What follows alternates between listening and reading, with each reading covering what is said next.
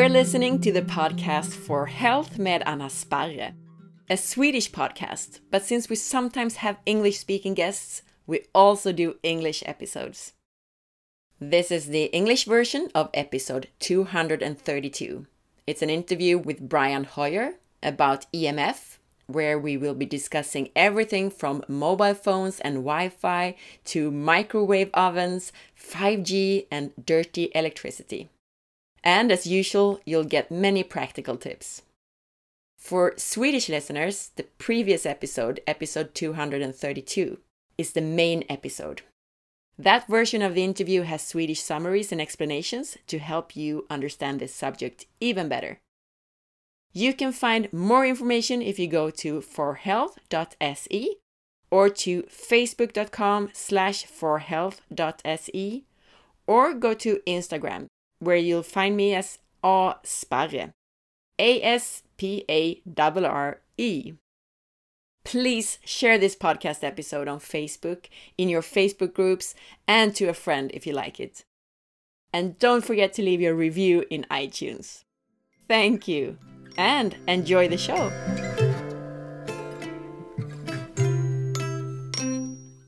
Happy Ears is a Swedish company with products to shield you from E M F. Among their products are blankets and headphones designed to shield you when using your mobile phone or laptop.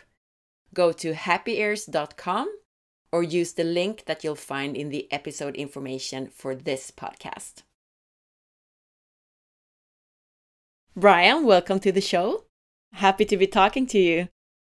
Yeah, you too. Great to be here. Awesome to have a, a podcast interview for an international show. I haven't done many of these.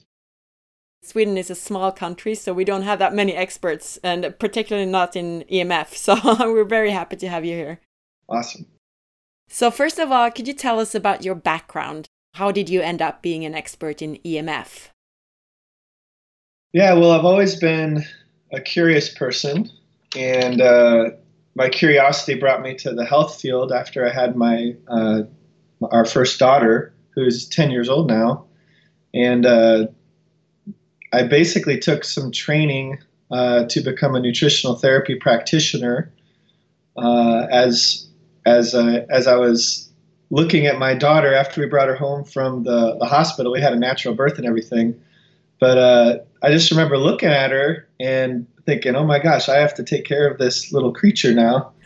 And what am I going to do? So I was like, what am I going to put into her body? Like all these questions started, started, uh, you know, plaguing my mind. And so I decided to do some research, and then, you know, I, I did a lot of online research. And when I get into something, I just really research the heck out of it, you know? And so through that, I ended up being like, okay, getting very knowledgeable about nutrition and all things natural health, and uh, kind of more from an ancestral perspective. And then I decided I needed to get a certification or something, because there was a few of my friends who were like, how do you know all this stuff? Why should I trust you? And, you know, things like that. So I ended up getting my uh, nutritional therapy certification through the Nutritional Therapy Association, based here in the United States in Olympia, Washington. And uh, that was a phenomenal program. And uh, they kind of follow Weston A. Price, Francis Pottinger, and then they have all these osteopathic reflex points that they teach you to assess uh, a person's health status. And so you can build a customized protocol for a person based on what their organs are responding to and the nutrients you put on their tongue. And then there's some applied kinesiology that's like adjunct to that that you can add on um, with continuing education. So after I became a practitioner, that's kind of when the E M F stuff started to come to light, because I was working with people. I had about I had a practice in California, and I, I was seeing about fifty to eighty clients, and and I was taking some continuing education. And so I, I went up to Seattle one year and took a continuing education lecture from Doctor Klinghardt. And then I ended up taking all of his classes. But one of the things that he said in his lecture was that, you know, he has all these people from all over the world that are chronically ill coming to him uh, as like the last stop, basically, where they've seen like twenty doctors, and then And then finally they come to him and he figures out what the root cause of the, the problem is. And so, but what he said, what he does in his clinic is he, he has them take care of this electromagnetic stress problem first. And, and he has a rule that if you don't do that, you basically won't get well. And I can't work very well with you. And it's going to be a very hard road if you don't do that. So I took that to heart in my own nutrition practice and started trying to find solutions for these problems and started referring out to people that were professionals and things like that. And and I just wasn't satisfied with the solutions that, that these uh, professionals were, were making, these E M F professionals.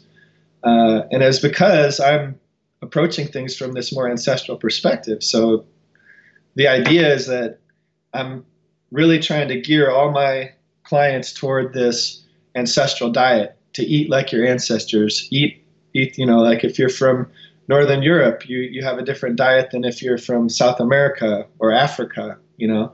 So I was kind of, you know, customizing these nutrition solutions for people. And I was like, okay, well, what's the ancestral environment? Well, we didn't have any of these electromagnetic stressors, and that's what I want to try to recreate in the bedroom. And so there's ways that you can do that to block this technology. And I was figuring that out. And so my standards became much higher than any other standards that, that are out there in that profession. And I started seeing some amazing results with my, uh, my clients and everything. And uh, so I took some training from a, a naturopathic and environmental medicine clinic in, in Austria, and assessed for, you know, they also taught some geopathic stress, which the American version of building biology doesn't really address. So kind of like over the years, to make a long story still long, uh, over the years, I've kind of collected all these different uh, modalities, and I, I feel like they're, I've been lucky to select some of the best, uh, you know, teachers in the world. Uh, with Doctor Klinghardt and the Nutritional Therapy Association, and uh, and then some of these other other bits and pieces that I grab, and uh, and just put it all together for, for one solution that's really really been uh, working for for us, and we've been seeing amazing results with, with the company that I started based on on my own uh, progress, doing five hundred assessments in in two to three years. Here in the United States. And it's just, it's amazing that I kind of got into this right when things started to get exponentially worse.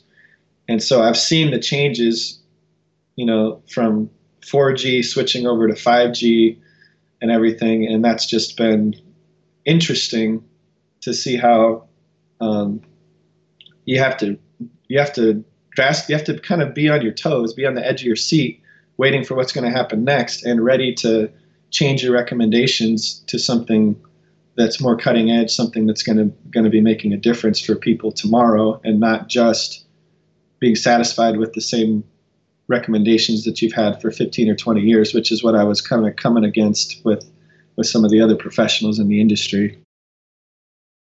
Yeah, I'm so looking forward to your input to that, like how should we tackle five G and stuff like that. Looking forward to this interview. But to start off, we need to explain, what is E M F? Sure. So E M F, it stands for electromagnetic fields. And some people uh, would say that it also stands for electromagnetic frequencies, but technically it's the fields. And you kind of have to split it up into several different categories. So um, everything... First of all, everything is electromagnetic or has a relationship with, with magnetism. All of matter uh, has a relationship with magnetism. Everything you see, everything you can touch or feel, uh, it all has magnetic properties. It either aligns with a magnetic field or it doesn't. And it does, and it, and, and a magnetism affects it in that way, to either line up or or uh, or not be aligned. And so it's no wonder that like the Earth is a huge magnet and it has its own magnetic fields. So that's one of the uh, categories, is more natural or environmental, like what we have on Earth before any man-made frequencies or fields. And that would be like the Earth's magnetic field, the solar radiation, the magnetism of the moon and the tides and how the, the waters are moving around. And then every person has their own uh, magnetic field and currents that are flowing through your body with, with the neurons firing and things like that. And then there's also electricity called geoelectricity in the earth that's uh, that flows underground with with uh, conductive surfaces, just like a battery has different metals and minerals that can can mix. So those are all natural types of fields. And then we have created the last two hundred years or so um, these pulsed fields, and they're man-made fields that biology has never been exposed to before, and, and especially in these amounts. And so the, these fields are things like electricity. So there's electricity in our in our walls that's like operating at six fifty or sixty hertz. And that's the the hertz is basically just the pulsations, how many times it's flashing or or flickering, um, you know, pulsing in your in your walls. And uh, and then we also have radio frequency, which is wireless radiation, and that's information traveling through the air, and a type of voltage and and uh, field that's going through the air. And then beyond those, we also have, uh, you know, you can split it up further into ionizing radiation and non-ionizing radiation, and that just means that it can knock ionizing radiation just means that it can knock electrons out. So that's things like. That's uh, nuclear, so gamma radiation, and uh, and and that whole side of things where there's not much controversy over whether it's damaging to you. So even U V radiation is is ionizing from the sun, um, even though it's not, because it can move electrons. Um, you know, it can move electrons off their course pretty quickly. So, and then non-ionizing is. Is uh, doesn't do that supposedly, but we're finding new evidence that suggests that actually it does in a chronic way, and sometimes even in an acute way in certain circumstances. Usually you hear about magnetic fields, electrical fields, and radio frequency. There could be uh, pulsing magnetic fields as well. So there, there's natural electricity uh, that's a direct current, D C, and then there's uh, Uh, pulsed electricity, which is A C, alternating current. And then there's also a natural magnetic field, like a static magnet, like the earth is a big magnet. And so it has uh, it has a static, a one-way, a constant push in one direction with its magnetism. Whereas the magnetism that we create, that's a magnet, like magnetic fields from a big, big power lines or your refrigerator or these other things that are sources of magnetic fields, anything that's running on the pulsed electricity is going to create a pulsed magnetic field. And so, so like, like our body is used to being aligned with the Earth's magnetic field, which is constant, constantly pushing outward from the center of the Earth. And uh, what we've done is we've created a pulsed magnetic field that jostles all of our cells and our minerals and everything around. And so it distorts the way that our the metabolic processes in our bodies work with the spark plugs of life, which is our which is our minerals. And so our our minerals are acting all wonky because they've got this pulsation to them. And so under a microscope, if you can see them kind of wiggling more instead of if they if we weren't exposed to this this uh, pulsed magnetic field, they would be flowing more smoothly like like any organism would that you see swimming in the water. But instead it's kind of like they they almost have Parkinson's and they're they're uh, they're just kind of shaking around everywhere under a microscope. And scientists seem to think like they you know before they they don't really notice this because they they see it as normal because they're always surrounded by it by this. So it's it's kind of crazy to think about that. Yeah. Those different categories of E M F, what's the worst kind? Ooh, that's a hard question because, you know, there, there's different, just like, uh, it's kind of like, uh, to me, when someone asks me that question, it's like, like asking somebody the question, well, what's the worst food for you? Like, or what's the food that's the, the worst, um, you know, has the worst nutritional profile or, or is or the person uh, what's the worst allergenic food? That, that'd be a, the best example. Uh, well, it kind of depends on the person is the answer, because some people will uh, be more susceptible to the magnetism uh, and the pulsed magnetic fields, while some some other people will be more sensitive to these wireless frequencies. You know, I had one woman who uh, couldn't, like when, when her Wi-Fi was on, she was noticing ringing in her ears. And uh, and then so she turned her Wi-Fi off. It got a little better, but it wasn't until she shielded her room that the ringing in the ears went away. But she also had like some other issues in, in the house when we tested it, some, you know, high electric fields, high, you know, a little bit too high magnetic fields. Alarm clock was a little too close to her bed, things like that. And those weren't affected. Those weren't giving her the symptom of ringing in the ears like the, the wireless frequencies were. And so these wireless frequencies were causing her body to respond in a way that was kind of putting her over the edge. And that's not to say that these other things that we found weren't contributing. I think they probably were. And sometimes when you remove all those things, um, you can see a person get well too. But she, she could notice a big difference just being around uh, Wi-Fi or being out and about and uh, and feeling the ringing in the ears come on, and then she looks over and there's a cell phone tower and that sort of thing. So um, there's, you know, then there's other people that they'll, like they really respond to electric fields. And so there's, there's this one woman in particular, um, we didn't have her room perfectly shielded from the wireless frequencies, but we had her uh, body voltage way down. So the electricity was way down. And immediately that night, her night sweats stopped, and she'd had night sweats for like nearly two decades. Uh, but because we cut off the electric fields, they just stopped. So that was obviously a huge contributor to, to that phenomenon. Now you're mentioning that they're very affected by E M F, but how do the different kinds of E M F affect our bodies? I mean, what does it do to our bodies? Well, it's interesting because for a long time, people couldn't find or couldn't target the mechanism. But uh, what what it's doing is it's actually affecting these voltage-gated calcium ion channels that we have on in every single cell of our body. Uh, I think it's except red blood cells. Uh, but it's uh, it is there's this voltage-gated channel that when voltage goes over the cell membrane, it causes this gate to open and let calcium in.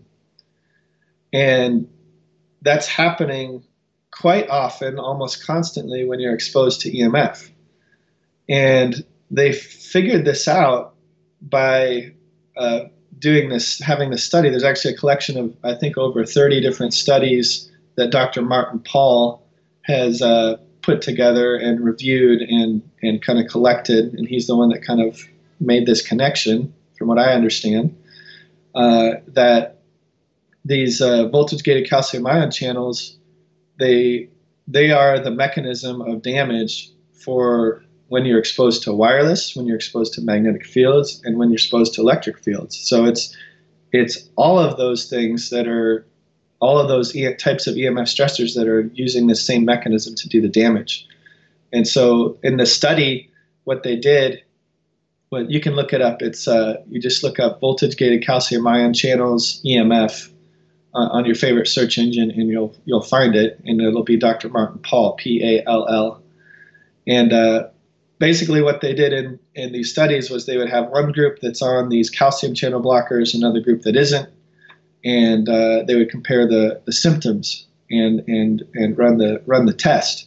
And so the group that wasn't exposed, or both groups were exposed to the same amount of E M F, but the group that was on the calcium channel blockers had drastically reduced or completely um, you know disappeared symptoms.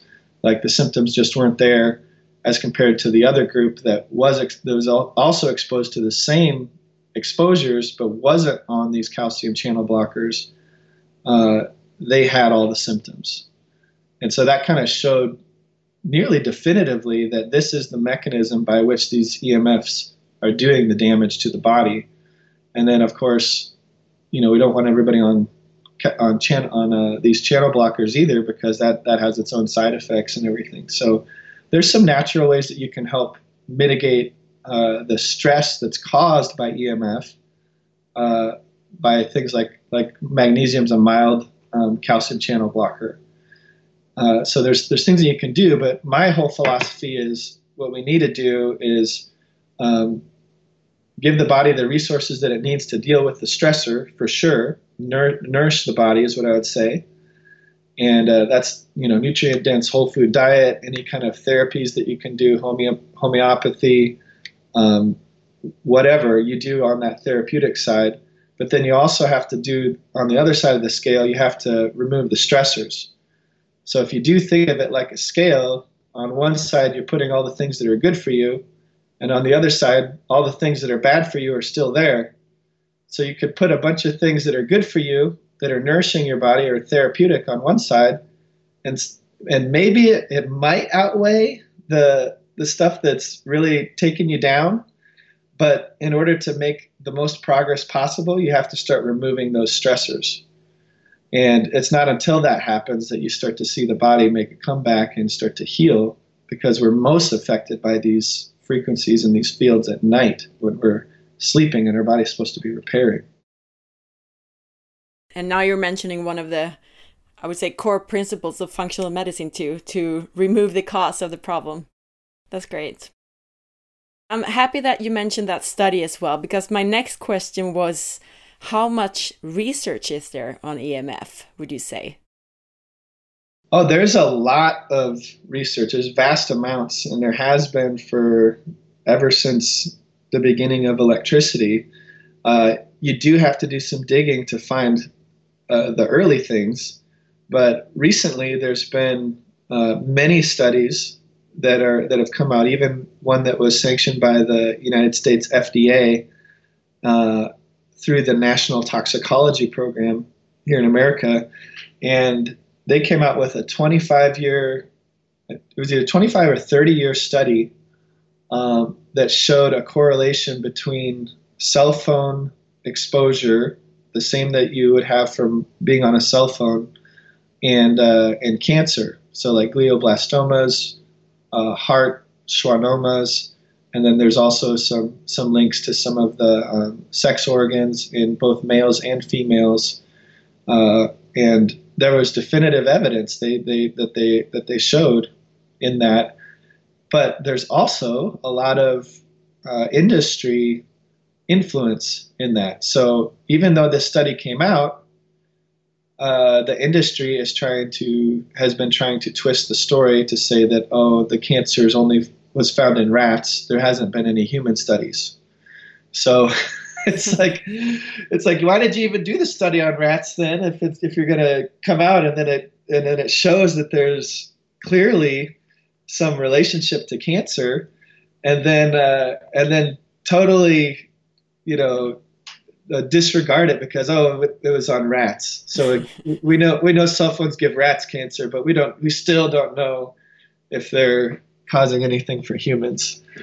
And it's, you know, even even those studies are silly to me, because they're exposing the rats to one frequency. It's a very well done study. They they expose the rats to to like the cell phone frequency, but the thing is, you're not only exposed to your cell phone frequency. You know, as a person, we're surrounded by all these towers. That's, to me, when I'm measuring these things, that's the bulk of the wireless exposure that you're exposed to, is from outside your home coming in. That's the constant exposure. You have control over your cell phone. You can turn it off. You can turn your Wi-Fi off, all of that. But you still have this constant bombardment all around you from these radio, television, and cell phone towers that's just constantly beaming you every single night with this uh, with this micro voltage and this stuff that's actually impacting your biology. So there's never really been a true study of what human exposure is. And then also, on top of that, as as I don't know, I haven't listened to your podcast, but I'm sure you guys talk about studies a lot and and uh, and the way that they should be done and that sort of thing. But all the all the variables that are included in a study are not usually accounted for, And usually what they're looking for is the mark, like right when, okay, this person's really sick, but we they still don't have the markers for the diagnosis of cancer or rheumatoid arthritis or or thyroid disease or whatever. They're they're a sickly person, but they don't fall into the category of showing a tumor or showing this or that, even though they're really, really sick because of the experiment we just did on, on the person or the animal or whatever. So I think there needs to be, like, usually studies are designed to just test, okay, does this cause this? Well, I think it should be designed more to be like, okay, let's do a full health workup and see what all this exposure affects. And to me, I don't see many studies doing that out there. But if they did, they might find a lot more, um, you know, a lot more truth in, in what they're studying, a lot more valuable information. Because, you know, to me, I, I want to know if something's bad for my health, not just if it's going to uh, cause cancer later. Yeah. That's good to good to know as well. But uh, what's the point? The point is that I want to be healthy. I want to be vibrant. I want to be happy and live a joyful life with my friends and family and people that I love. So we can't, you know, we can't be thinking about it in terms of, oh, we're just in fear of these few diseases, so we're just going to test for that. I agree. I think I've also heard you talking about studies on autistic kids. Is that correct? Yeah, so there's been some more clinical studies and observations with uh, for children with autism, and uh, that was one that Doctor Klinghardt did in his uh, practice with uh, about ten of his patients, and he found he took ten of patients of uh, of his patients who had children with autism, and then ten random uh, ones that didn't, and he found that uh, the children with autism, their mother, the place where the mother slept when she was pregnant with the child was ten to twenty times higher in all the various types of E M F that they test for than the other clients where they had children that did not have autism. And so he he he claims and, and felt that he could predict with about ninety to ninety-five percent accuracy whether a child would have autism simply by measuring where the mother uh, was when she was pregnant with the child. Wow. Which is a pretty pretty hefty claim, you know. But I mean, he's he's very experienced, forty years experience, and he travels all over the world, and uh, you know, and sees, you know, thousands of patients every year. He's he's he reviews their cases with the, the various doctors that he works with. So he sees the trends before a lot of other people do, which is really cool. And that's why I follow him a lot. Talking about our mobile phones, to which category of E M F does that belong? So that belongs in the, the wireless and, uh, category, and it's also non-ionizing.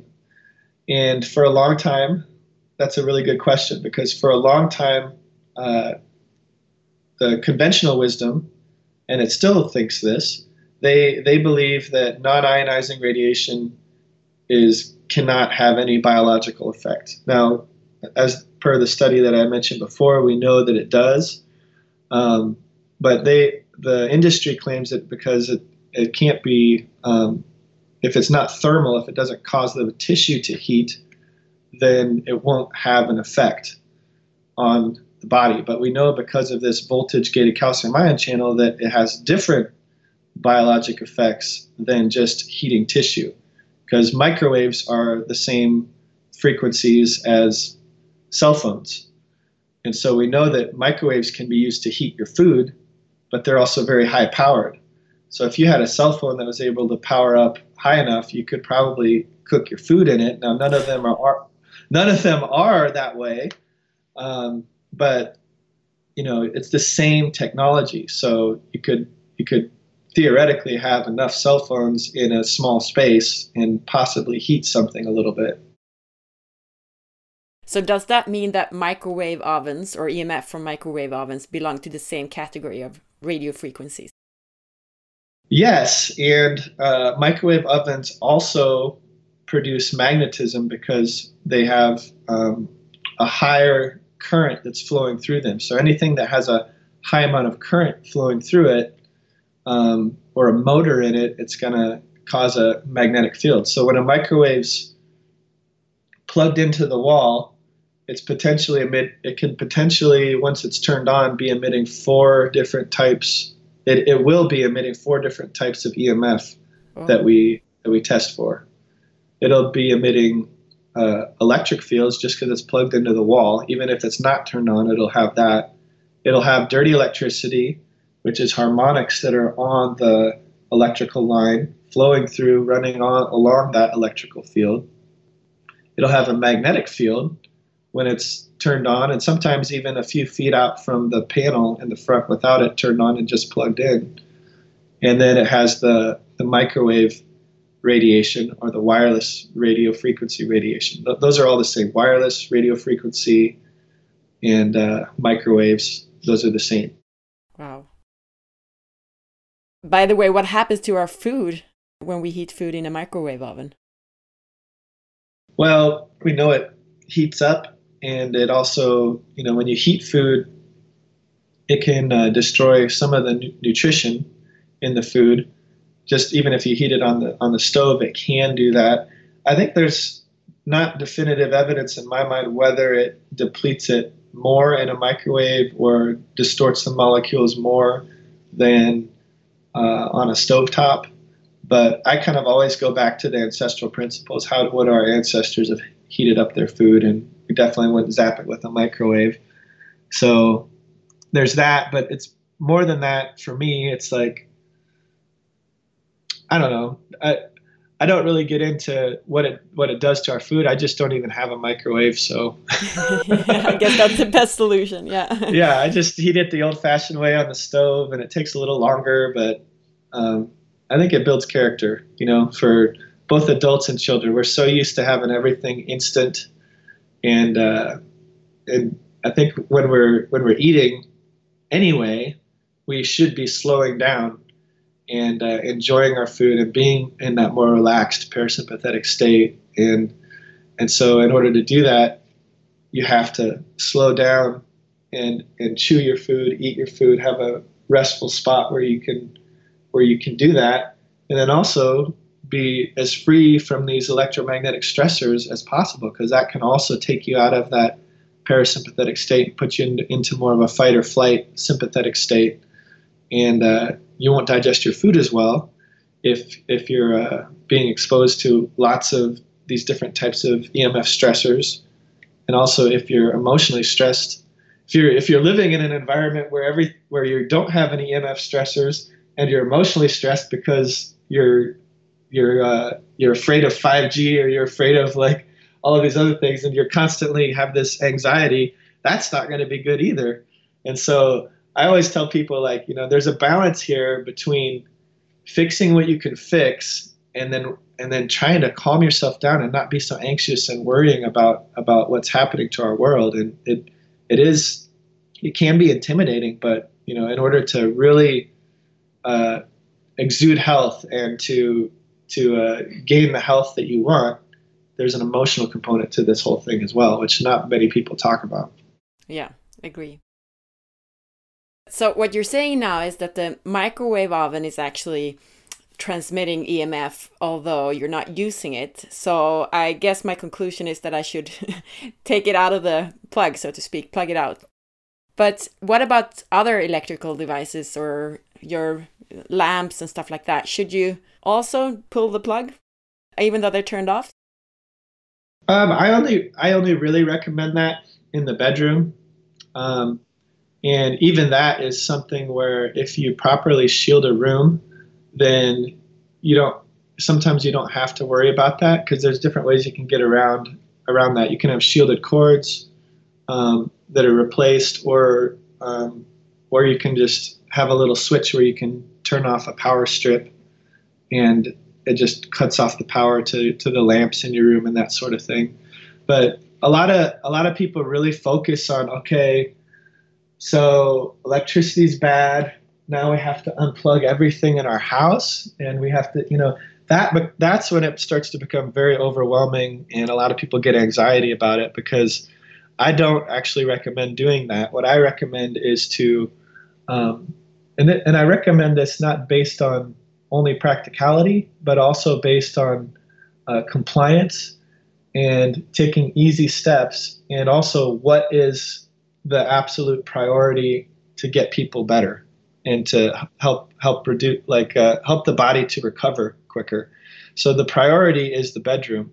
Always focus on the bedroom, get the bedroom perfect. You don't need to have a, your cell phone on in your bedroom. Every time your cell phone goes in your bedroom, you should be putting it on airplane mode.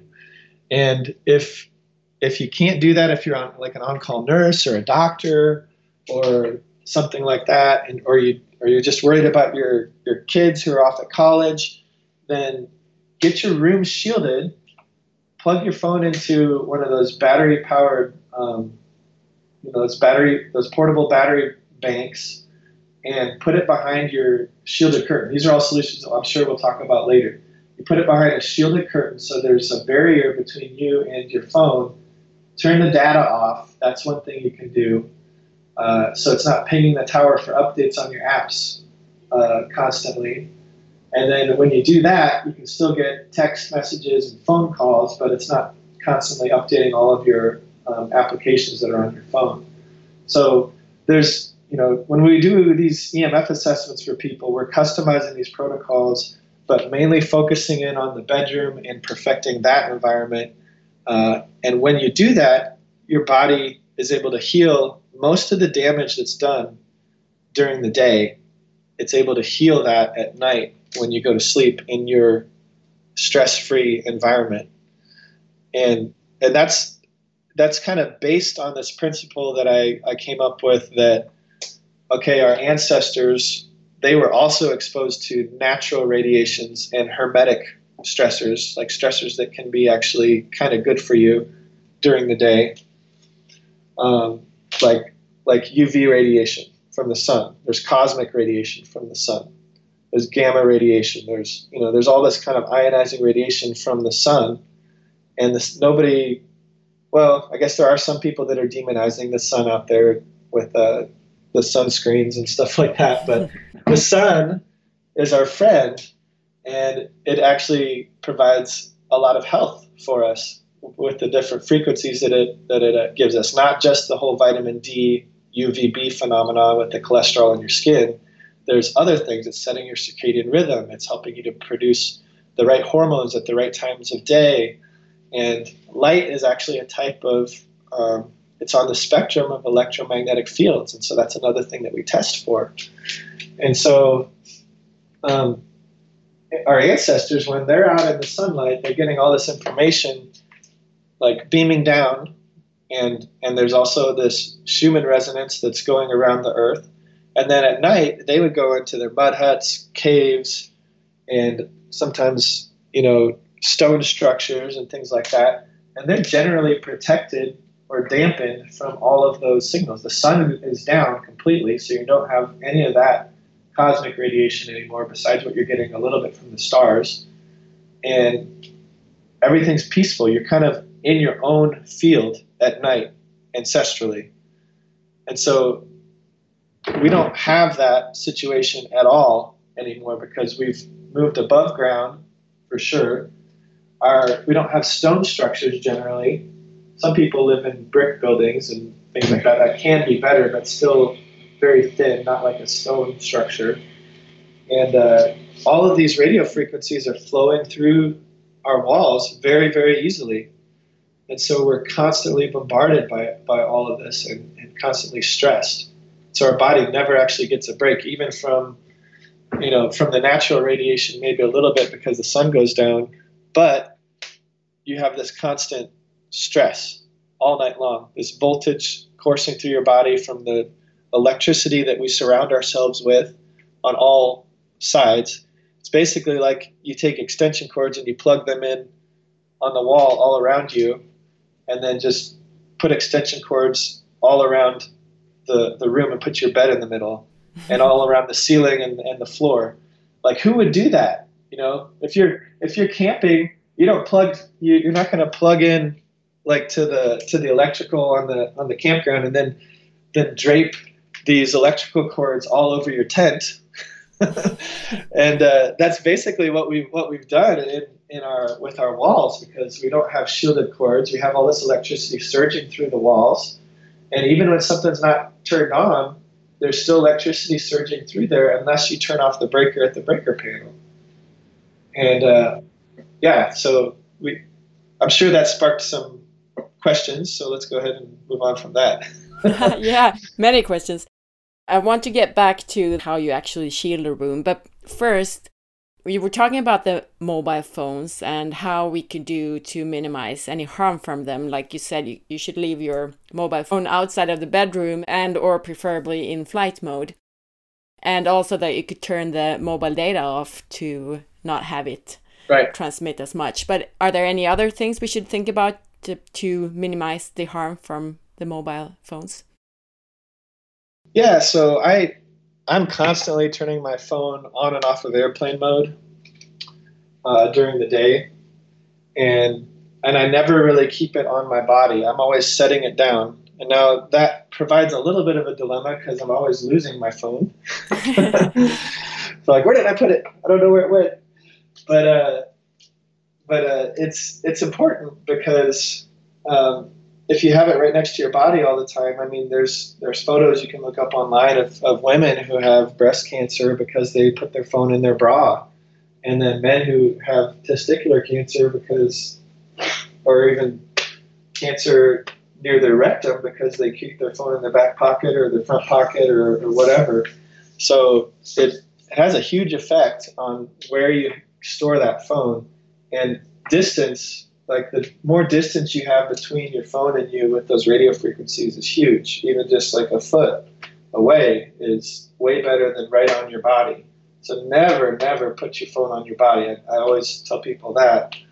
Um, but in addition to that, I have this uh, Faraday bag, and I don't even sell this product yet, but I had my wife make me a, a, a bag out of this shielding fabric, and I put my phone in this pouch on the outside, and then I have it so that um, it's shielded like three-fourths the way up, and on one side it's fully shielded so that I can actually put my phone in this pouch and then talk on the phone through the shielded layers. And I usually have it on speakerphone. That's a, that's a one thing that I always recommend for people is put it on speakerphone. Don't ever put your phone right up to your head. Um, and then you can also get the, the headphones uh, to, to plug in that are not Bluetooth. Yeah, I also have that kind of shielded blanket that I use on my lap if I sit with like an iPad or my laptop. Yeah, yeah, those could be good. Anything to help put a barrier between you and the source that's closest to you is generally good. So I live in a place where the mobile reception is really bad. Is this better or worse from an E M F perspective? Well, uh, I always have a disclaimer that I have to test the specific place to to know for sure. But there's there's kind of a catch twenty-two when you live in a place that doesn't have reception, and uh, for several different reasons. And that's because if you don't have good reception, your cell phone is going to be much stronger. It's going to be blasting a stronger signal out constantly. And uh, and so a lot of people, they'll say, oh, yeah, it's great. I I live out in the country, I don't have very good cell phone reception, but then I've gone and tested their home, and their cell phone is blasting like very strong pulses to try to reach the tower, and uh, and it's it causes problems.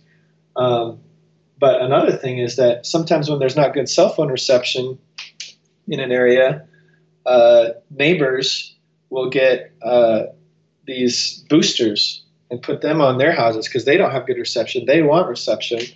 And that's going to boost their network, uh, and there so that their your neighbor can get reception, but you may or may not get the same reception.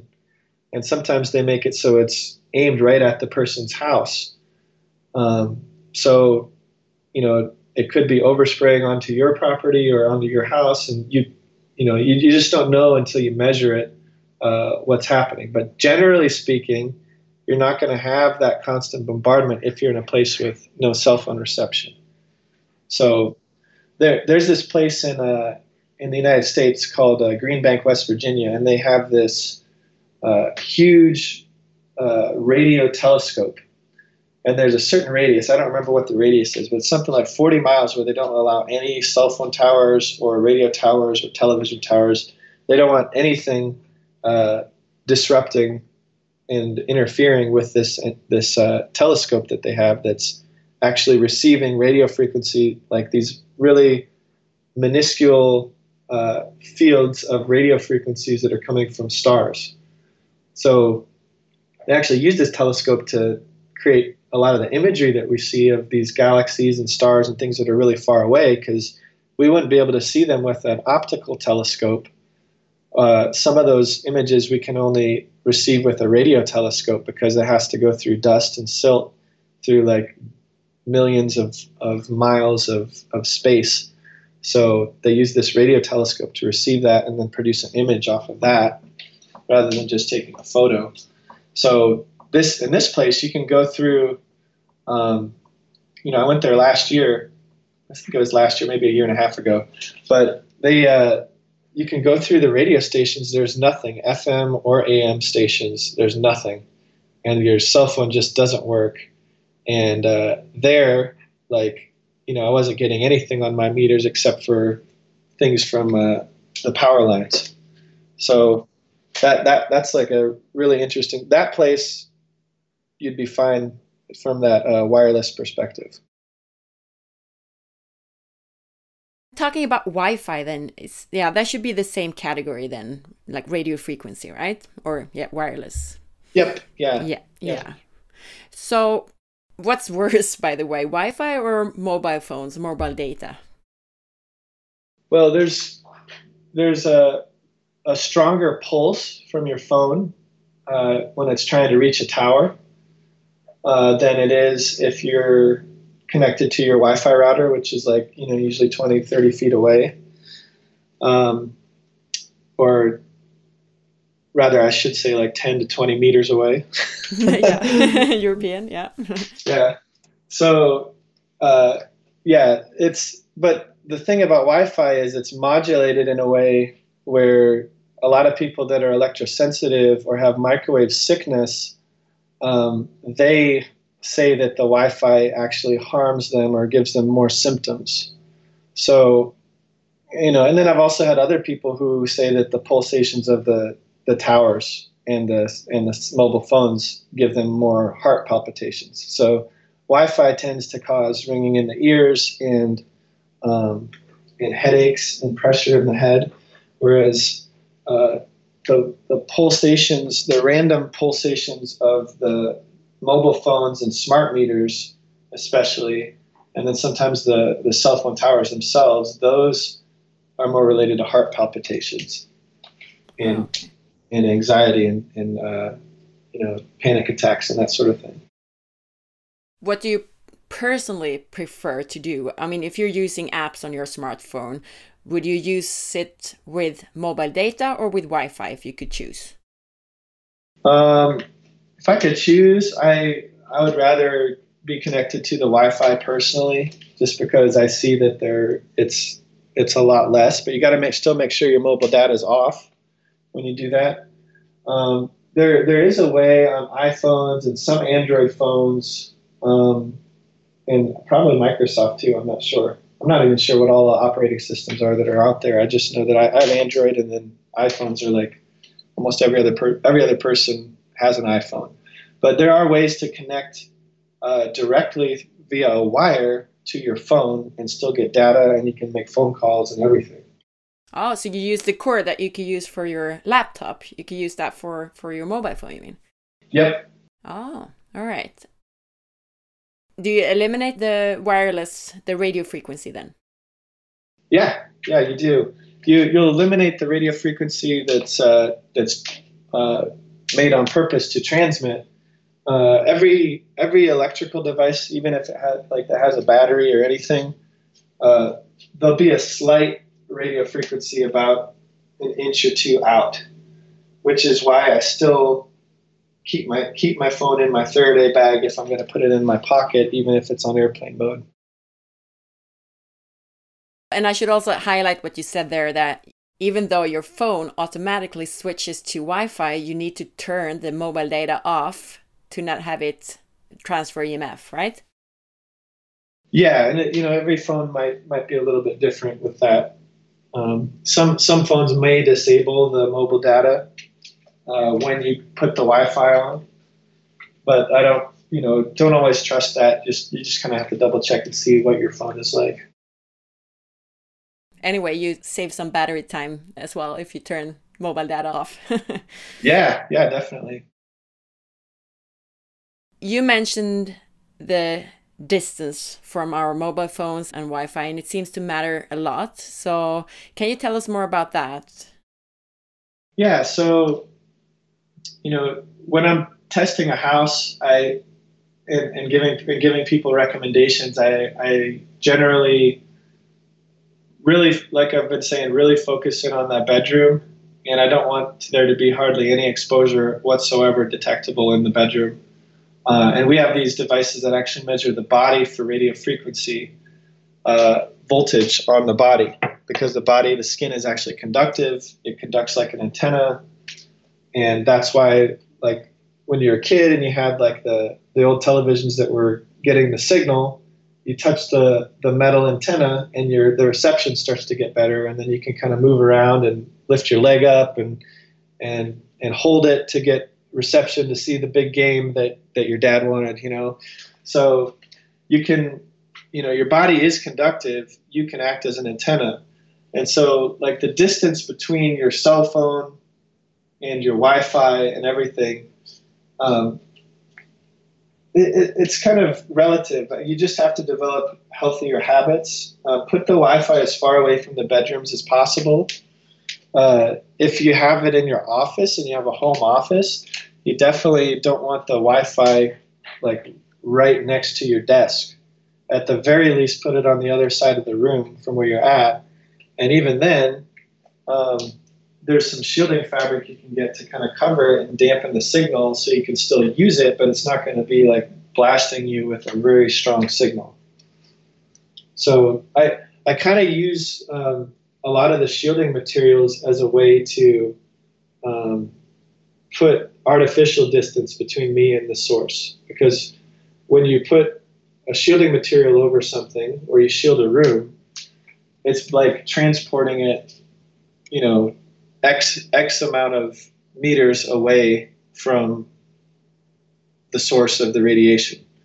It's similar similar to that. So, like, if you have a phone that's like, if you put a, a phone that's not on airplane mode, it's like full blast, you're on a call right next to your head, um, that's like, even if it's like a centimeter away, if you put it there that same distance with the shielding fabric between you and the phone, it's like it's ten meters away, the reading. So it's it's uh, that that's how we have to use this uh, technology. We have technology that we've made that is harmful to human health, but we also have ways that we can use technology to be healthy and ha- develop these healthier habits and things like that. So that's a long way of answering a very simple question, but, you know, just get it as far away as possible. And uh, and do the best that you can, and try not to worry about it too much. Okay, so that's some good advice. So when it comes to minimize harm from Wi-Fi and mobile phones, then the distance and also shielding material could be useful. But if you use that kind of shielding material on your Wi-Fi router, can you still work properly? Or how much does it affect the, the speed of the internet? Oh, it, it definitely will affect the speed of the internet. Um, that's where, you know, if you have a desktop computer, it's it's better to wire it and then just turn off your Wi-Fi. That's the ultimate recommendation that I always recommend, you know. There, and there's always kind of like this this chart of, okay, here's ideal, this is the next best, and this is the next best thing, and on down the list with like that, you know, like definitely don't just leave it, the Wi-Fi router underneath your bed, you know, like. That has to move, um, things like that. But uh, yeah, this this uh, this whole idea with the with the phones and, and everything is just get it as far away as possible, and uh, and that's that's going to be a huge help to yeah to and the daily to the daily life of of what you're doing, you know, every single day. And we should preferably go back to the cords then, to turn the Wi-Fi off and put put a the cord in instead. Yeah, preferably go back to the cords, and then um, you know, if if you're if somebody's needing a big connection, I mean, like a really strong connection, and they need to have like high download or upload speed or whatever, you can still use that shielding fabric until you are downloading or uploading something that's that's larger. Like for regular browsing and, and things like that, you don't need like a really fast connection to load web pages. And then if if you need to, you can still adjust the shielding fabric to have it cover the router a little bit less, and then you get a little stronger signal. So there's there's things that you can adjust to your to your liking when you install these solutions or you're using this, these types of technologies. Are there any groups of people that are more affected by this? I mean, such as pregnant women or kids, for example. Yeah, so children are still developing their brains and the myelin sheath in their in their brains, and uh, that is very affected by this. Um, The inside the cell, the mitochondria is very affected by these these E M Fs. So a lot of people that are have mitochondrial disease, especially, but I mean E M Fs themselves can contribute to any kind of mitochondrial dysfunction.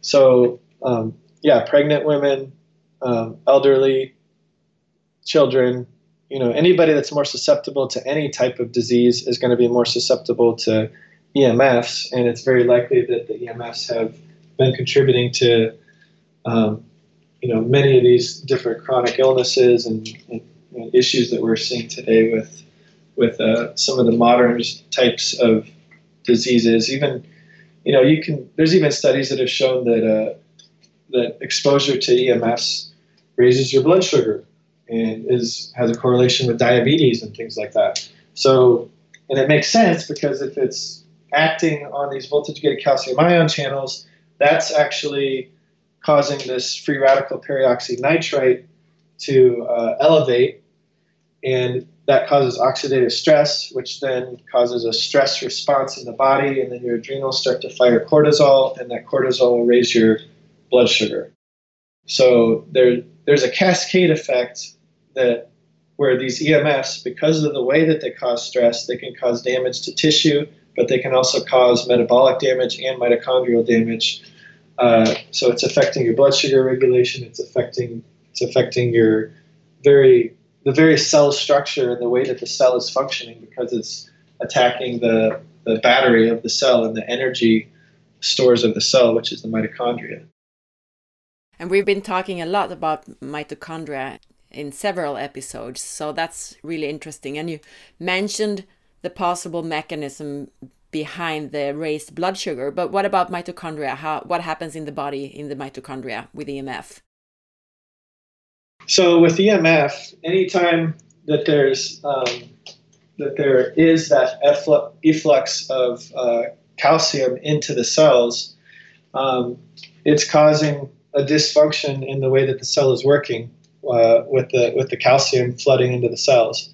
And I don't know, I don't remember exactly how to explain this mechanism, but there is a direct relationship with the way that A T P is produced, with uh, the calcium efflux into the cell and the um, electron transport chain. So there's, you know, and, and you just use use that phrase, electron transport chain, and you can think about, okay, well, maybe voltage and electricity might have something to do with that whole process. So there's You know, there's subtleties, there's things that have been discovered, but then I, I believe that there's all kinds of ways that and mechanisms that have not been discovered that make sense that why would this electrical environment, how could it not be affecting the electrical environment inside the cell and inside of our body and on our skin and, and everything. And so these radio frequencies are penetrating into our flesh and into our cell, and and they're causing different structures in the cell to resonate at different frequencies too, because every everything that has minerals in it is semi-conductive. And so uh, when It's it's the same way that antennas work. So when antennas are uh, tuned into a certain frequency, it's because the length of the antenna is changed uh, just very, very slightly in order to tune in. So when you're turning the dial on your on one of those old radios, you're actually changing the length of the antenna to tune into that frequency.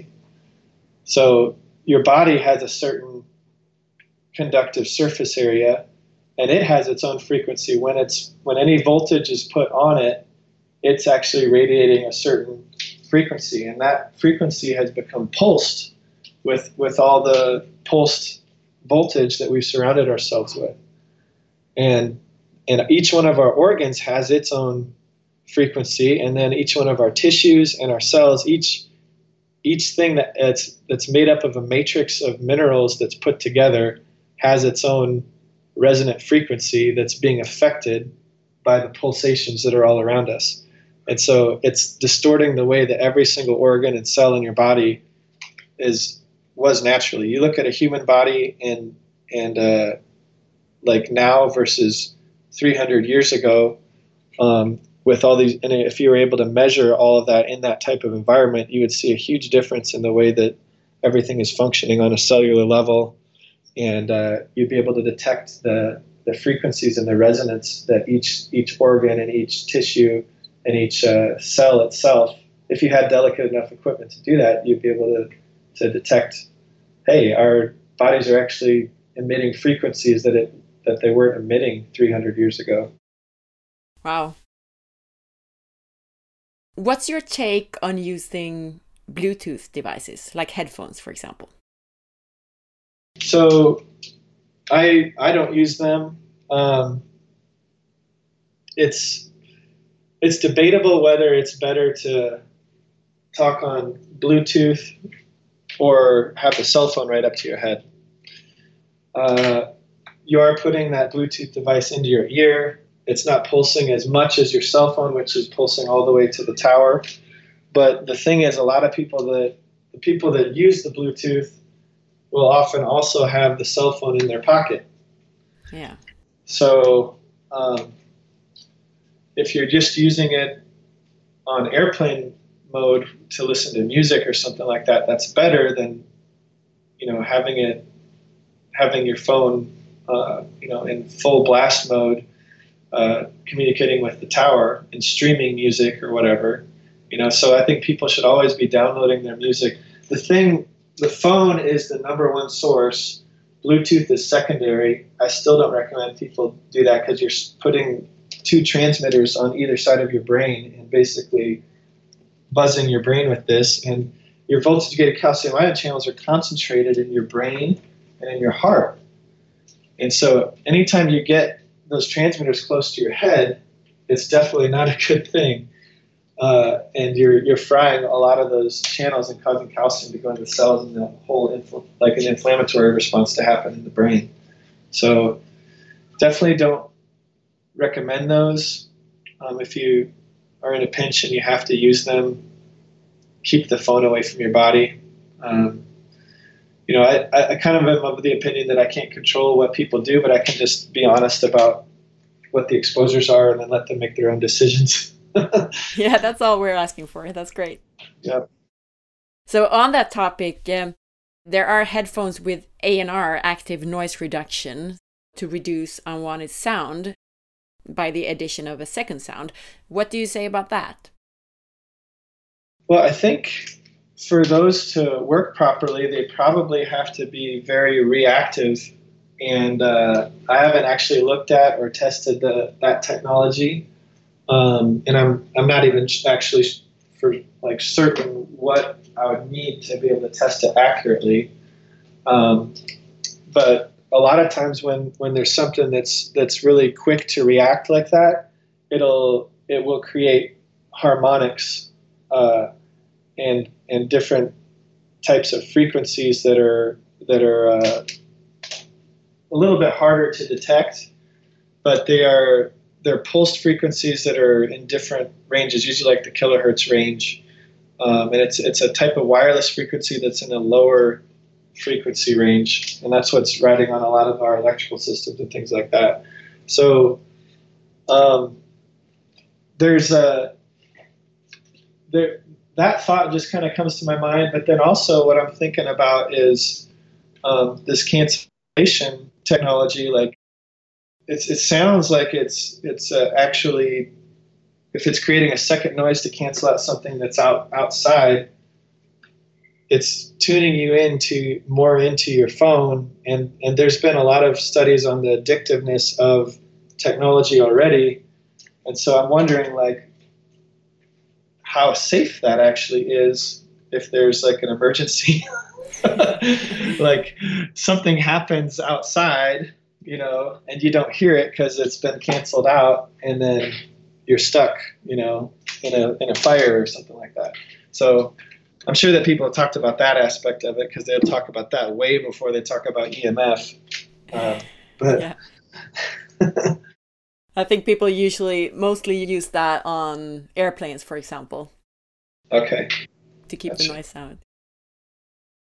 I realized that we need to get you here to Sweden to measure everything and to shield our houses and bedrooms and everything now by talking to you. We should probably invite you. Yeah, I would love to take a European tour sometime. That'd be really fun. You mentioned dirty electricity. Yeah. Could you explain that a little bit further? What is that? Yeah, so there, these are dirty electricity is um, a phrase coined by Sam Milham. Uh, he's an American uh, epidemiologist, uh, doctor, and uh, he basically found that there's harmonics that are riding on the electrical system. Um, and, you know, he was testing here in America, but it's, it's also a phenomenon anywhere that there's electricity uh, because of the nature of a lot of the appliances and the, the uh, technologies that we have that are connected to the electrical grid. So when there's things that have switch mode, what they call switch mode power supplies, they're, they're sh- turning things on and off a lot. Um, those it, it sparks, there's like sparks of electricity that happen, and those sparks create these harmonic frequencies that are, you know, like we normally, we have sixty hertz here in America. Over in Europe, we have, there's fifty hertz. That's what your electrical is. But these harmonic frequencies are riding along that fifty or sixty hertz, and they are in the, you know, above fifty hertz. So they're like eighty hertz all the way up to like sometimes ten megahertz. And uh, usually it's in the kilohertz range though. And so the frequency, like knowing the kilohertz, the megahertz, the whatever hertz doesn't matter. What matters is that it's thousands of these different frequencies that are riding on this line, and they're pulsating, and they actually penetrate into the body deeper when you're exposed to them. So what we do to fix those problems is you, there's two things you can do. You can filter it um, as it's coming into the house, or you can block it by blocking the electric field altogether. And so in the bedroom, that's what we do. We we per, we, we perfectly shield the bedroom, and uh, we'll do this special shielding paint on the walls, applied in a specific way that um, that has the best results. And uh, and when we do that, it's grounded, and we don't have any dirty electricity coming in. We don't have any fifty or sixty hertz coming in, and it's also blocking away the radio frequencies, all the wireless frequencies. So that's like a three-for-one solution for the bedroom. And then, and then for the windows, we have this shielding fabric that we put over over the, the windows. But then, yeah, so so it blocks, as a curtain, it blocks things coming from, from outside. So that dirty electricity, I mean, where does it come from? Does it come from any electrical device? Uh, usually certain types of devices. Uh, you know, if you have solar panels, you'll definitely have dirty electricity. Um, well, I, I should never say definitely, but like they're renowned, they're renowned, you know, they're renowned for having very, creating very high amounts of dirty electricity. I haven't come across one yet that, that doesn't. Um, And then uh, a lot of pool pumps that are, have switching on them, and uh, even some, like like one time we were doing an assessment. There's these little battery-operated flashlight, or these little flashlight chargers that you plug into the wall, and that created as much as a solar inverter um, oh. on the whole house system. It was crazy. So there's sometimes there's these little things that just have either some kind of miswired, uh, you know, something's miswired in it, or or there's uh, some kind of issue with it that, that causes a lot of dirty electricity. But then there's also more obvious things like the C F L light bulbs, those fluorescent bulbs. Those create a lot of dirty electricity, as well as dimmer switches. So those things usually, if someone's building a house, we'll say we'll recommend not to get dimmer switches, um, and then definitely change out the C F L light bulbs. We have a whole home lighting recommendation thing that we that we go through and customize when we do these assessments, and uh, test different bulbs for flickering, because different bulbs flicker at different rates, and and uh, that we have technology now where we can get bulbs that don't flicker um, and more mimic the spectrum of the sun outside, which the sun never flickers because it's constant um, direct current light. And so we want to try to create the same light environment inside the house as outside. Otherwise, you're throwing your whole circadian rhythm off, and it actually causes a stress response because you're getting this pulsation of light frequencies from from your from overhead that uh, can raise the cortisol levels and cause similar responses to pulsating types of E M F. But if you already have dimmer lights in your home, as long as you're not using them, I mean, they're off, then it's not a problem, or is it? Right. Yeah. As long as you're not using them, they're they're not a problem. Um, so, and if you are using them, just turn it all the way up or all the way down, and it's it's better. In the middle is where it gets really really bad. But any any amount's going to raise the dirty electricity a little bit in the house.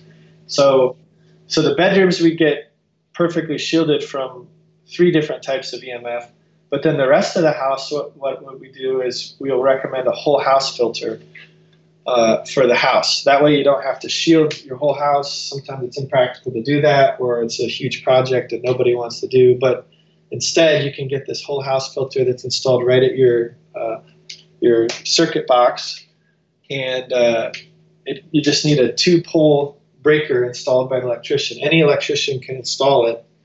And they make them for the United States, and they also make a model for European countries.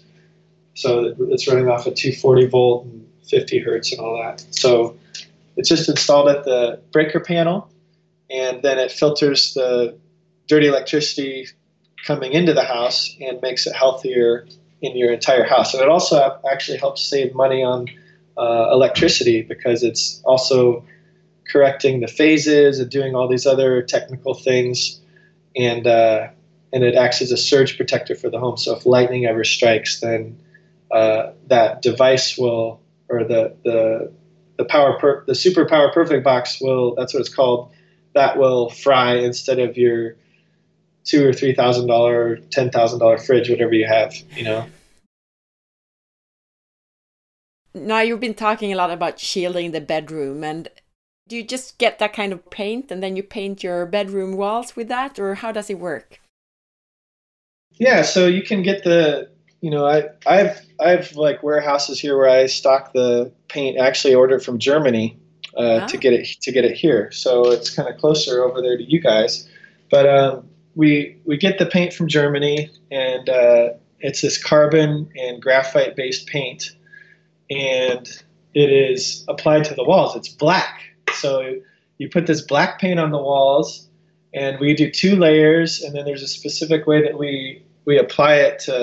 to make it work the best, because I've tested all different ways to apply it. It's the way the manufacturer recommends, the way that, you know, uh, that other people have done it in the past, and I found a way that actually makes it the most effective, uh, and it doesn't really take that much more time to do it that way. And then it also has to kind of be carefully designed. So you really want a professional who knows what they're doing, who has experience um, with this whole shielding process to be the one that, that uh, helps you. And uh, you, you do that, it's grounded, it's blocking three different things. It's blocking the electricity, the dirty electricity, and the radio frequencies. And you're basically wrapping your whole bedroom in earth energy because it's grounded. And so you have a, you've created a modern cave, a place where you can be protected from all these foreign frequencies that are now bombarding us twenty-four seven. And what happens when you create that space is your body is finally able to actually rest and do the restorative processes that it's actually meant to do at night when we're sleeping. It's, it's essentially awakening these dormant healing responses in the body.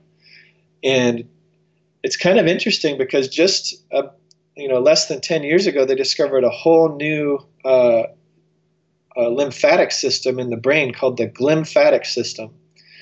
And what they what they found was uh, some researchers out of the University of Rochester here in the United States. And they found that the brain has its own lymphatic system. They didn't, they'd never discovered this before. And and what, how it happens is your brain cells actually shrink by about forty percent, and it creates all this um, space in between the cells where all the, the oxidative stress from the day and the, the waste products from the cells, the beta amyloid plaque and, and some other types of uh, oxidative stressors, they're swept up. And what sweeps them up, it's it's melatonin. Melatonin is actually a very potent antioxidant. It's not just a sleep hormone. And so it flood, that melatonin, when it floods the brain, it's sweeping up all of these uh, oxidative stressors, including the beta amyloid plaque, which is found in high amounts in people with Alzheimer's and Parkinson's. And uh, and uh, it, it, it's so so the melatonin's flooding and binding to that, and then it pumps it out the back of the cerebral spinal fluid. But this whole process only happens if there's enough melatonin to to do that, and it happens, you know, more effectively if you don't have these stressors around, because there's this antagonistic relationship between melatonin and cortisol. So when your cortisol's high, your melatonin's low, and when your melatonin's high, your cortisol is low. But if your cortisol starts to creep up because of uh, oxidative stress from this peroxynitrite and these, these E M F stressors or this artificial light or blue light or whatever, then your melatonin is not going to be as high as it could, and your brain's not going to detox as well. And then furthermore, what happens after that in the at night is your brain is detoxing, but then uh, all of your lymphatics for every single organ is detoxing at different times of the night as well. And uh, that's been known for thousands of years as the Chinese clock, but recently has been uh, rediscovered as an actual circadian uh, bio biological phenomenon that happens throughout the night. Is the the different organs, the liver, the kidneys, the pancreas, you know, the, the digestive organs, they all have lymphatic systems that are that are draining at specific times during the night. And so this whole process is started with melatonin and and uh, and the fact that your body does not prioritize detox or restorative processes if there's a perceived stressor around, which is which is the innate intelligence working the way that it should. But if your bedroom is on the second floor, do you need to paint the floors as well? Yeah, yeah. So that's a good point. So the other thing that we uh, do is we have this uh, fleece that you can install underneath the floor. And uh, that's ideal, and it's grounded the same way as the paint is. And so if you're if you're upstairs and you have a condo or or you know an apartment that you're able to remodel, you can do that. Uh, another option that we're working on is, um, and there there are some options out there that are available for this. Is there's a whole canopy system where you can have a canopy over your bed that go comes with a mat under the bed, and uh, and you can have it all kind of contained. So that's a more portable solution that a lot of people will will opt for. Um, yeah, that would be great. I mean, I usually think about that, you know, sleeping in hotel rooms every now and then. There are like T Vs and Wi-Fi and everything is on in the actual bedroom. And I always feel like, oh, I need something to block all of that out. So if that's that portable that you could bring it on your trip, that would be great. Yeah, so there there's... There is going to be that option in the near future. There, there are some options for that on, online right now. You can you can find them. Uh, nothing that's designed the way that this new option is going to be um, I'm actually working with someone else. I've had some feedback on their designs, and they're going to be coming out with that sometime next year. But um, uh, that, it's going to be really cool. I'm going to be trying that out with my team of assessors here in the next few months. So that, that's a more portable solution. There's also solutions that I'm trying to design more that are a more elegant look to a, a canopy in a, in a bedroom setting that's kind of a, a more permanent but portable solution that doesn't require a huge remodel and painting and, and things like that. And then you mentioned the windows. You mentioned curtains. Is that normal curtains that you just pull in front of the window when you're going to sleep, or how does it work?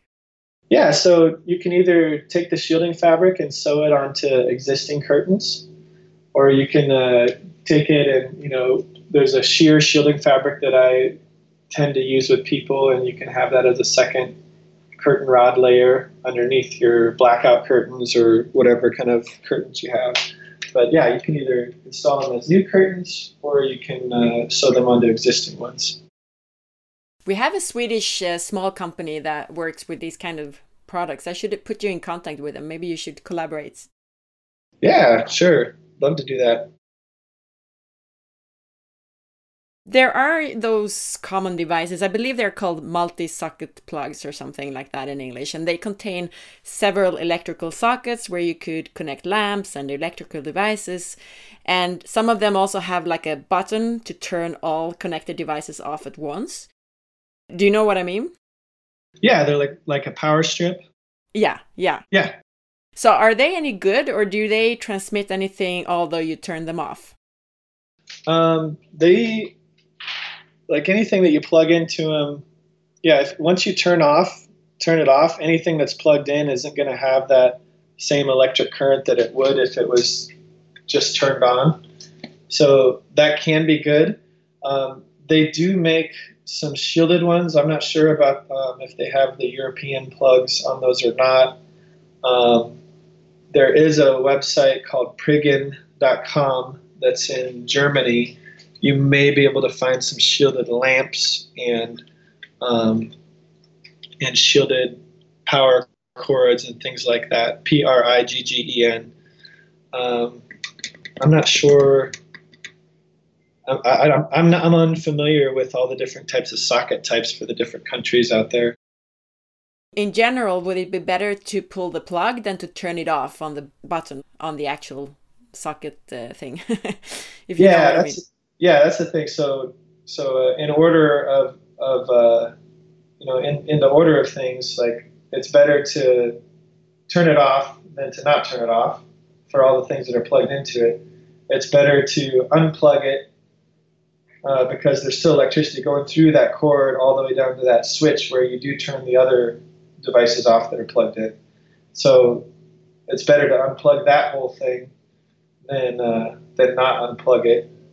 And then uh, what I was getting at was there there is a power strip that you can get with a shielded cord, so that there's this uh, so that so that there's a, a grounded layer that's encapsulating the electric current that's in that's inside of there and the voltage that's inside of there, so that when you have it plugged in, it's essentially like it's unplugged, but it's still got the electricity flowing in it and everything is shielded, so there's no electricity that's detectable coming off of it. You mentioned that different people react in different ways to different E M F categories. I've learned that E M F may be worse for people with infections or uh, with mold exposure and so on. What do you say about the connection between infections and E M F, for example? Yeah, so any number one, anything that's uh, that's going to cause the body more stress is going to make you more vulnerable to uh, infections. But furthermore, uh, the the pathogens that are inside of us perceive these E M Fs as a stressor as well. And so when that happens and they perceive this as a threat, they start to multiply uh, even more so. They go into survival mode.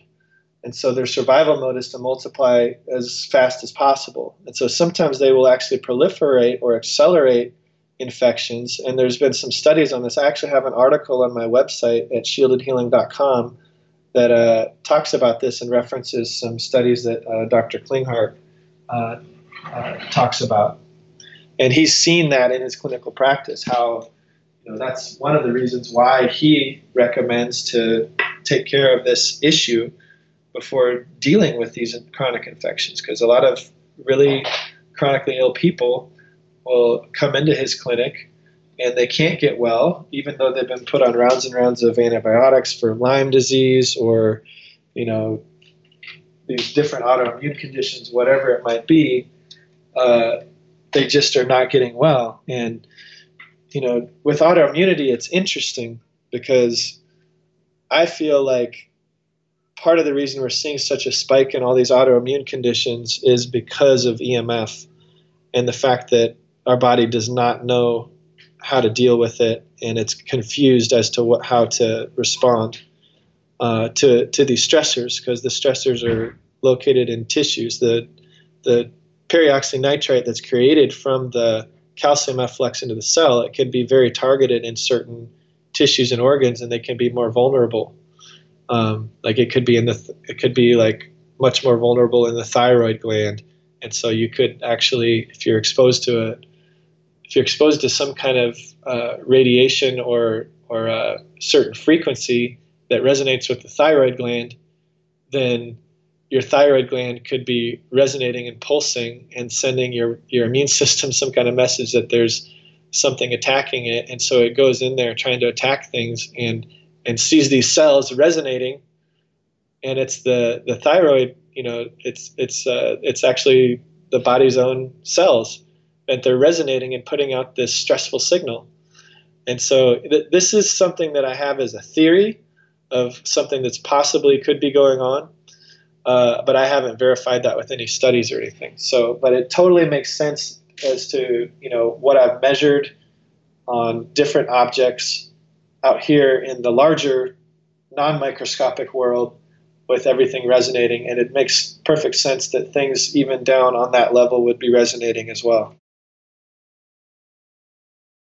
Before I let you go today, we really need to talk about the hot topic right now, which is five G. So what do you say about five G? Well, it definitely is a hot topic. I think that uh, three G was bad and four G was bad. And five G is just making it exponentially worse. Um, but I think that there is still is a, quite a bit of hype about it. And not much information is known because n- not many people have uh, equipment to measure the technology that they're opening up to use uh, the five G technology, like the, the millimeter waves. Now, I actually did have a millimeter wave meter that I tested in Los Angeles and uh, Austin, Texas, and I think in, I don't remember what other place, I think I was in Dallas too. And uh, in I tested in areas where they were supposed to have these millimeter waves, and they simply were not present in those areas. So um, five G is going to be more saturation of the frequencies that we have. It's just going to be a step up. So like our, our phones right now, they operate about nine hundred megahertz to eighteen hundred megahertz.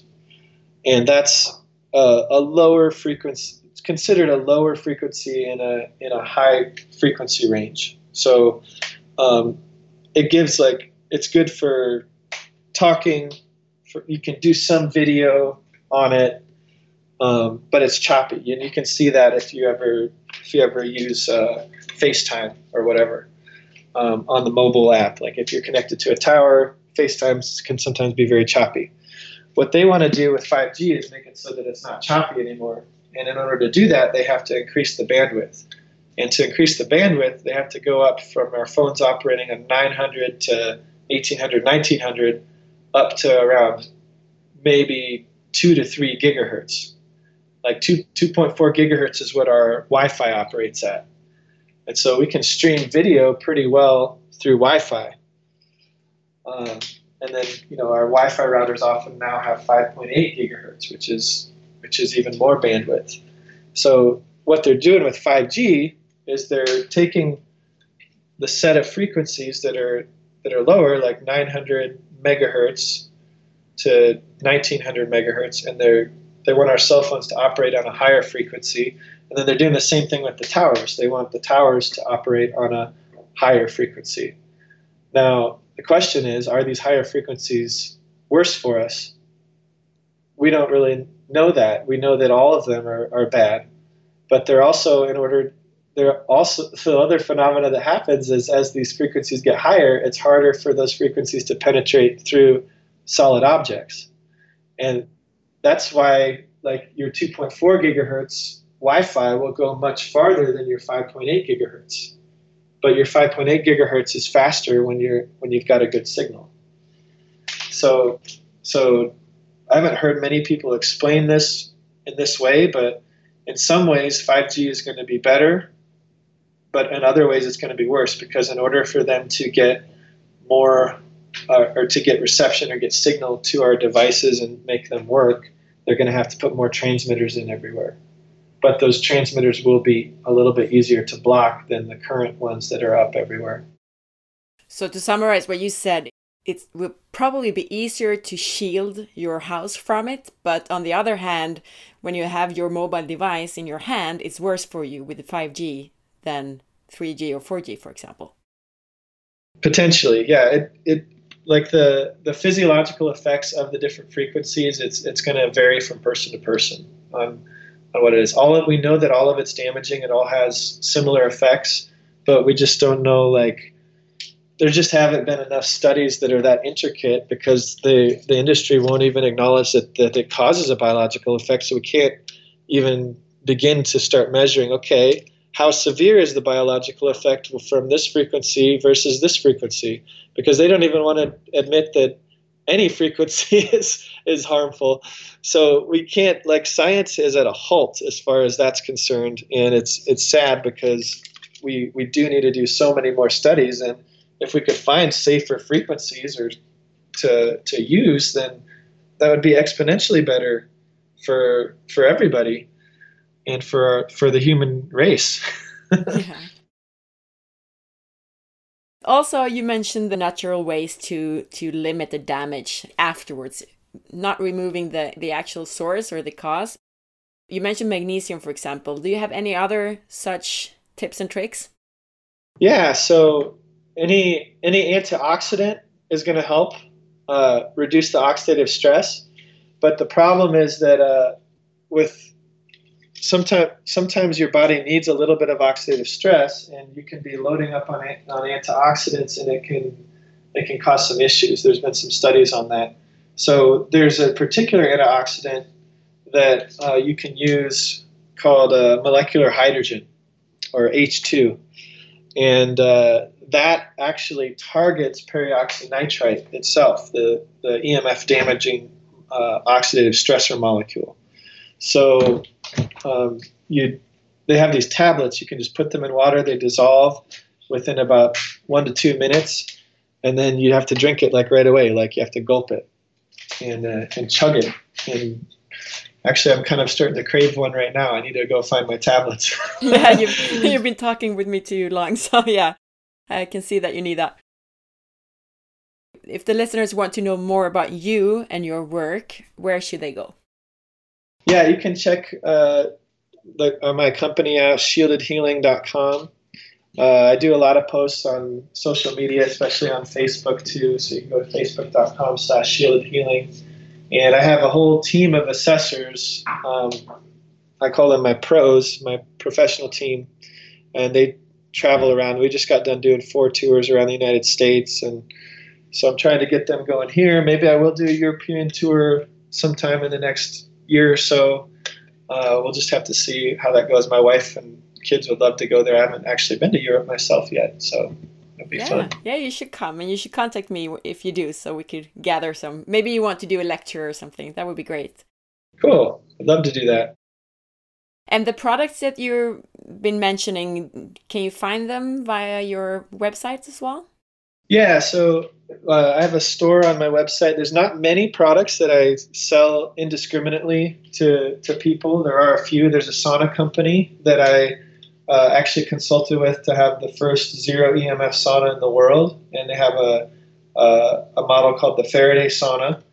It's an incandescent light sauna, so it's, it, it gives you a near-infrared therapy and uh, in an E M F-free space, and everything's fully shielded, so there's no electric fields, there's no magnetic field exposure, and uh, the in the Faraday model, it's got our shielding fabric um, enclosing the, the whole sauna, so you don't have any stress. And since detoxification is a, is a parasympathetic process, uh, you need to be in a parasympathetic process in order for your detox pathways to work optimally, and that space provides you with that. So there's that product, and then there's the Superpower Perfect Box, um, which I'm, I'll have a European uh, model up there on the site really soon here, probably when your podcast comes out here. So um, those are some of the products that we that we have on the website.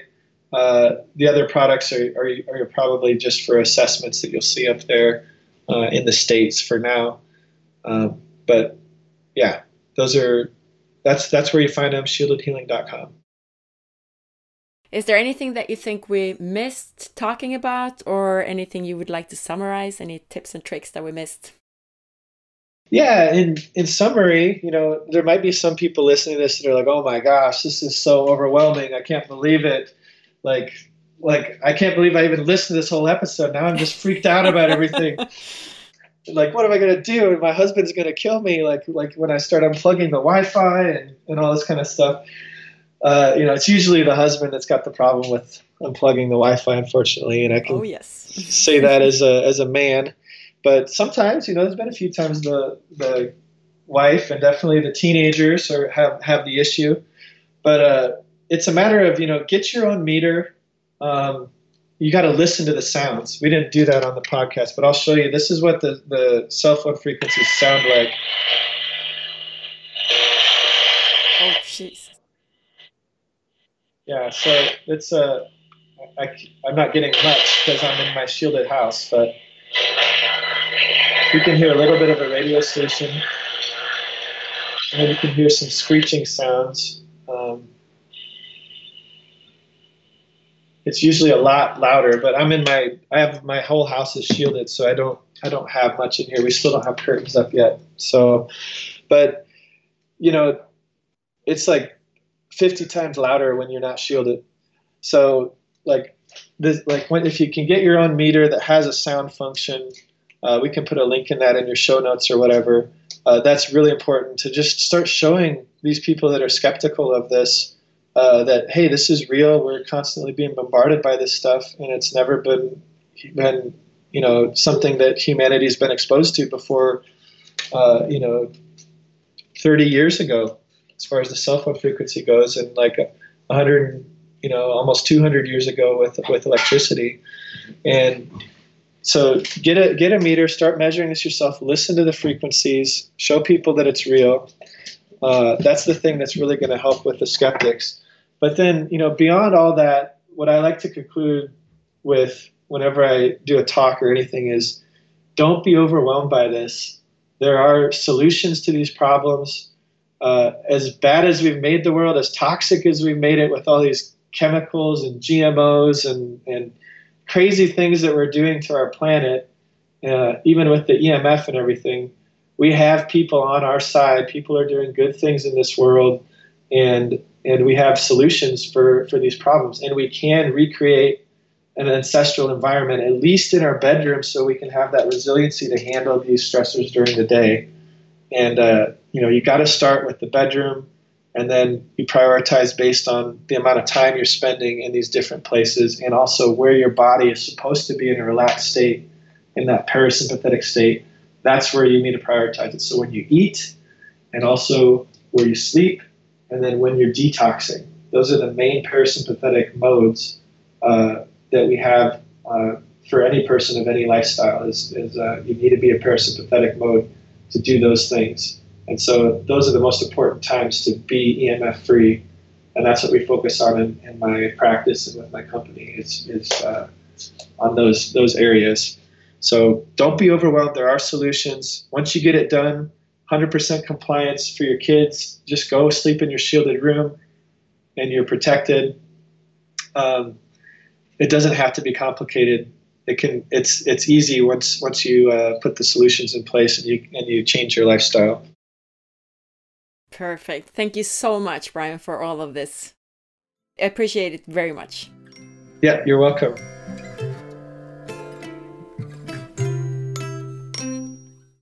You can win a shielding blanket and headphones from Happy Ears by recommending this episode to your friends. To participate, go to Instagram and follow A Sparre. A S P A R R E. Find the post about this episode and tag those of your friends who should listen to it. Then make sure to follow Happy Ears Good Vibes Only on Instagram as well. Thank you for listening. I hope you liked the interview. Don't forget to leave your review of the podcast in iTunes. Also, go to facebook dot com slash for health dot s e to share the episode information with your friends or in your Facebook group. I hope that you're interested enough to check out our other English episodes. Most version B episodes are English. There's two hundred thirty B with Deanna Minnick about mitochondria and fatigue. There are four episodes with Morley Robbins on the physiology of minerals in your body. two hundred eighteen B to two hundred twenty-one B. There are several episodes on cellular health and anti-aging with Doctor Marcus Gitterly. Episodes two hundred sixteen B about carnosine. two hundred nine B about cellular debris. two hundred two B about mitochondria. And one hundred eighty-three B about reversing aging. We also have episode one hundred ninety-six B with Liz Lipsky about autoimmunity and the gut, episode one hundred ninety-two B about I B S and SIBO, episodes one hundred seventy-two B and one hundred seventy-three B are with functional medicine profile Umaru Katagan about food and supplements as medicine, as well as about genetics and methylation. There is episode one hundred fifty-nine B with Doctor Kerry Jones about hormones, one hundred fifty-five B with Diana Noland about functional medicine, one hundred thirty-five B with Doctor Michael Ash about the microbiome, ninety-three B with Stephanie Keto Person, and there's episode sixty-five B about sleep, dark, light, and light therapy with Doctor Craig Hudson. Check it out and have a nice day. Bye!